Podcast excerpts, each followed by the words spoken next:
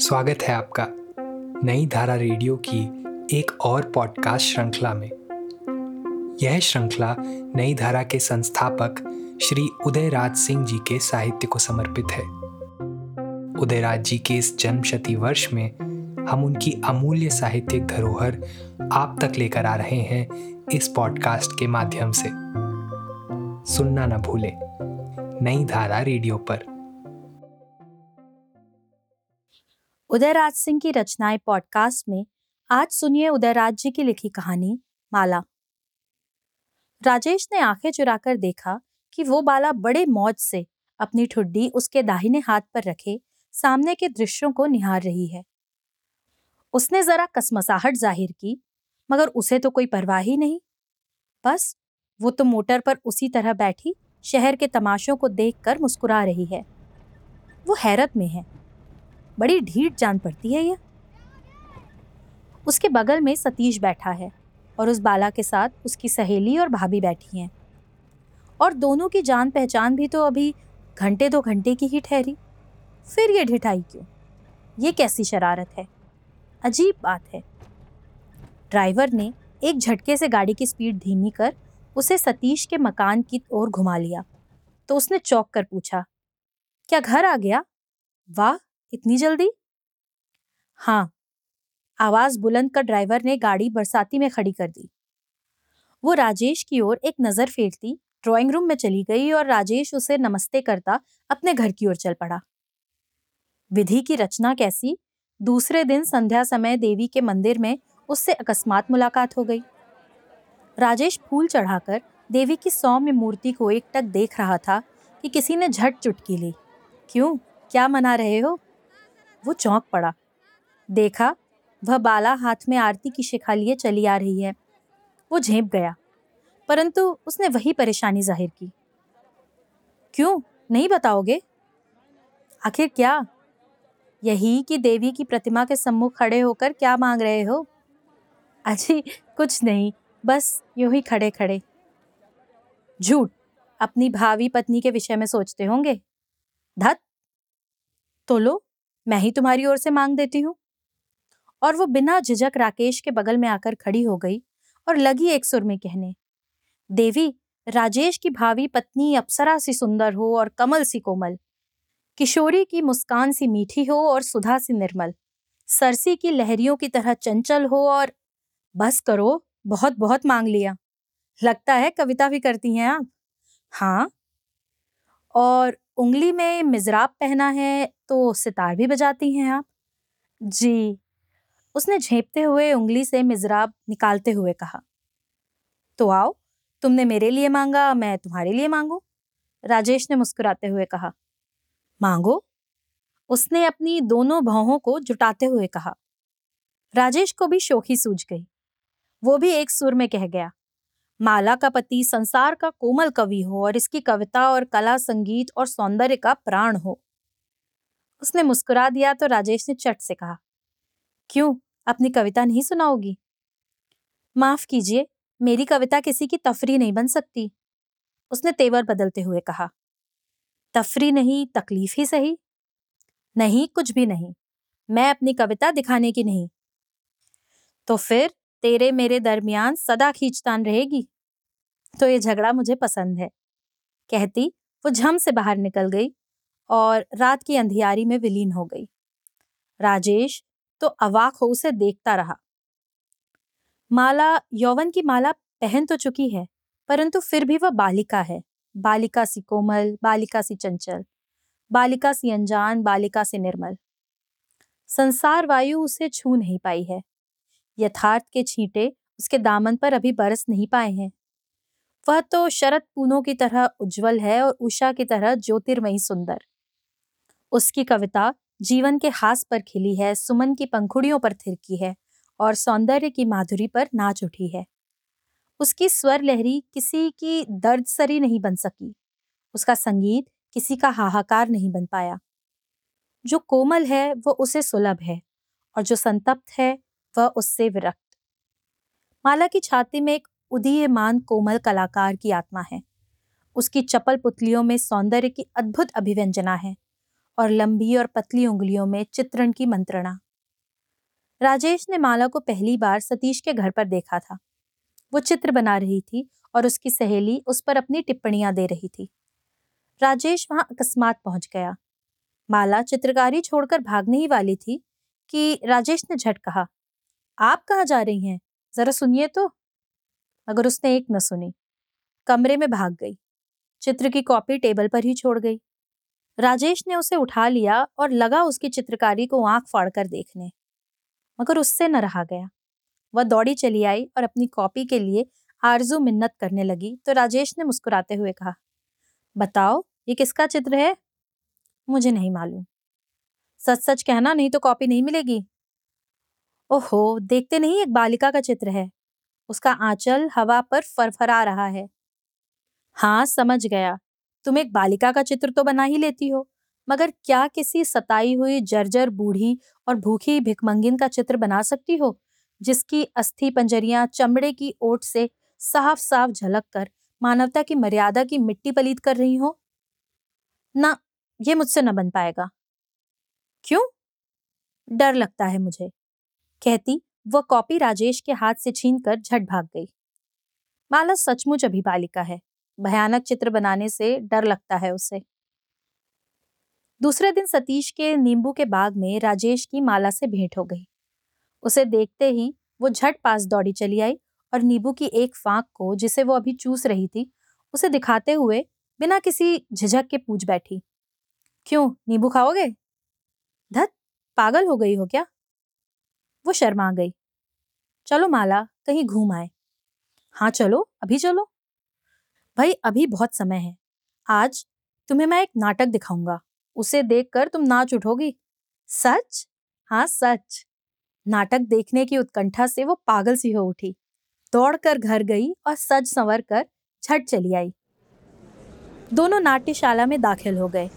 बढ़िया सीट चुनकर जम गए। माला नाच रही थी और उसकी हँसी राजेश की भी हँसी बन रही थी।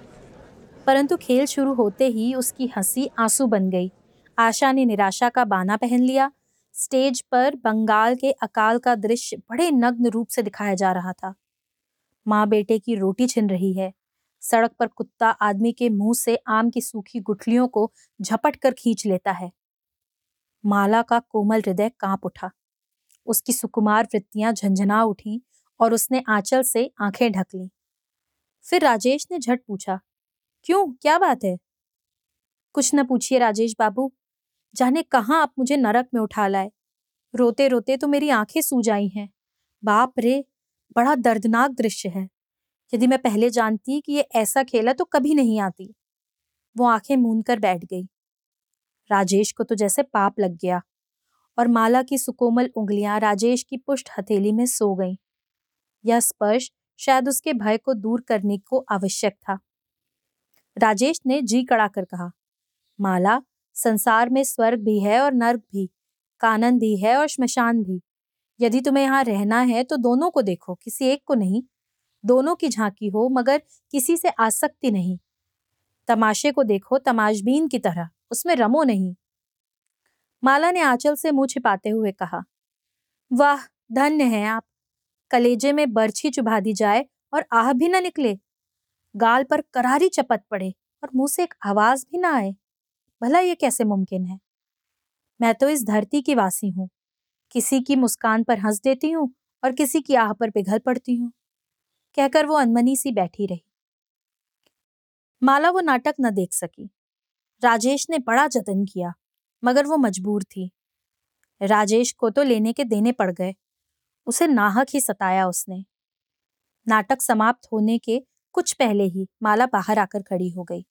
और कुछ देर बाद जब राजेश सवारी लाने को बढ़ा तो भीड़ को चीरती अकेली उस भिकमंगे के पास पहुँची, जो चिथड़ा लपेटे, एक पैसे के लिए घंटों से आवाज़ लगा रहा था और कोई उधर कान भी न देता था। जेब में हज़ार के नोट रखने वाले पूंजीपति, भला उसे देने को एक पैसा कहाँ से निकाल पाते? माला ने अपने पर्स में से कुछ रिजकारियाँ निकालकर उसकी सूखी हथेली पर रख दी और फिर आकर मोटर में सवार हो गई। उसकी मुद्रा बदल गई। वो प्रसन्न है। आँसू बहकर गालों पर सूख चुके थे। आज माला से मिलने जाते समय राजेश को एक खेल सूझ गया।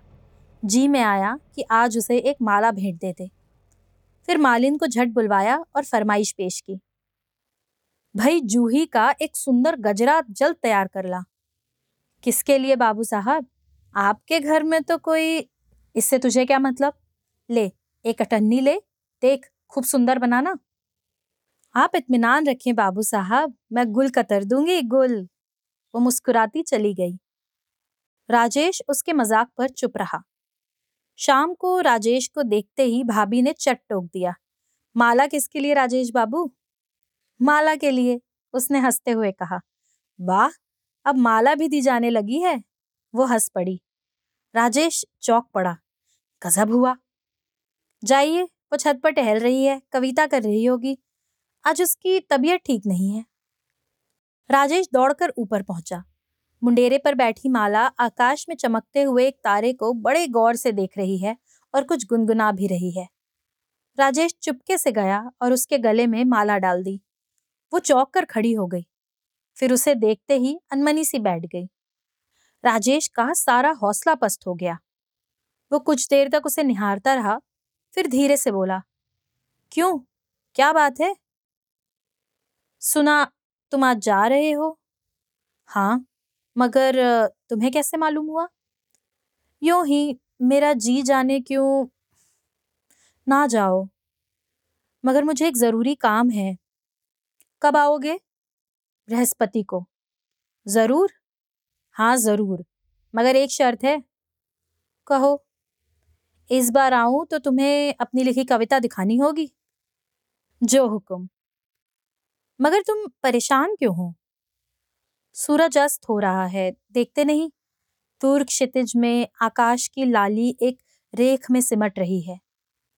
एक क्षण शांत रह, वह उस माला को देखने लगी।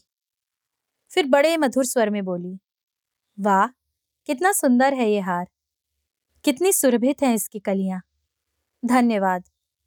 उसने राजेश की ओर अपनी पुतलियों को नचाते हुए कहा। फिर अपनी लोनी लोनी उंगलियों से राजेश के कंधे को स्पर्श कर वो नीचे चली आई। इधर दो चार दिनों से माला की तबीयत अच्छी नहीं है।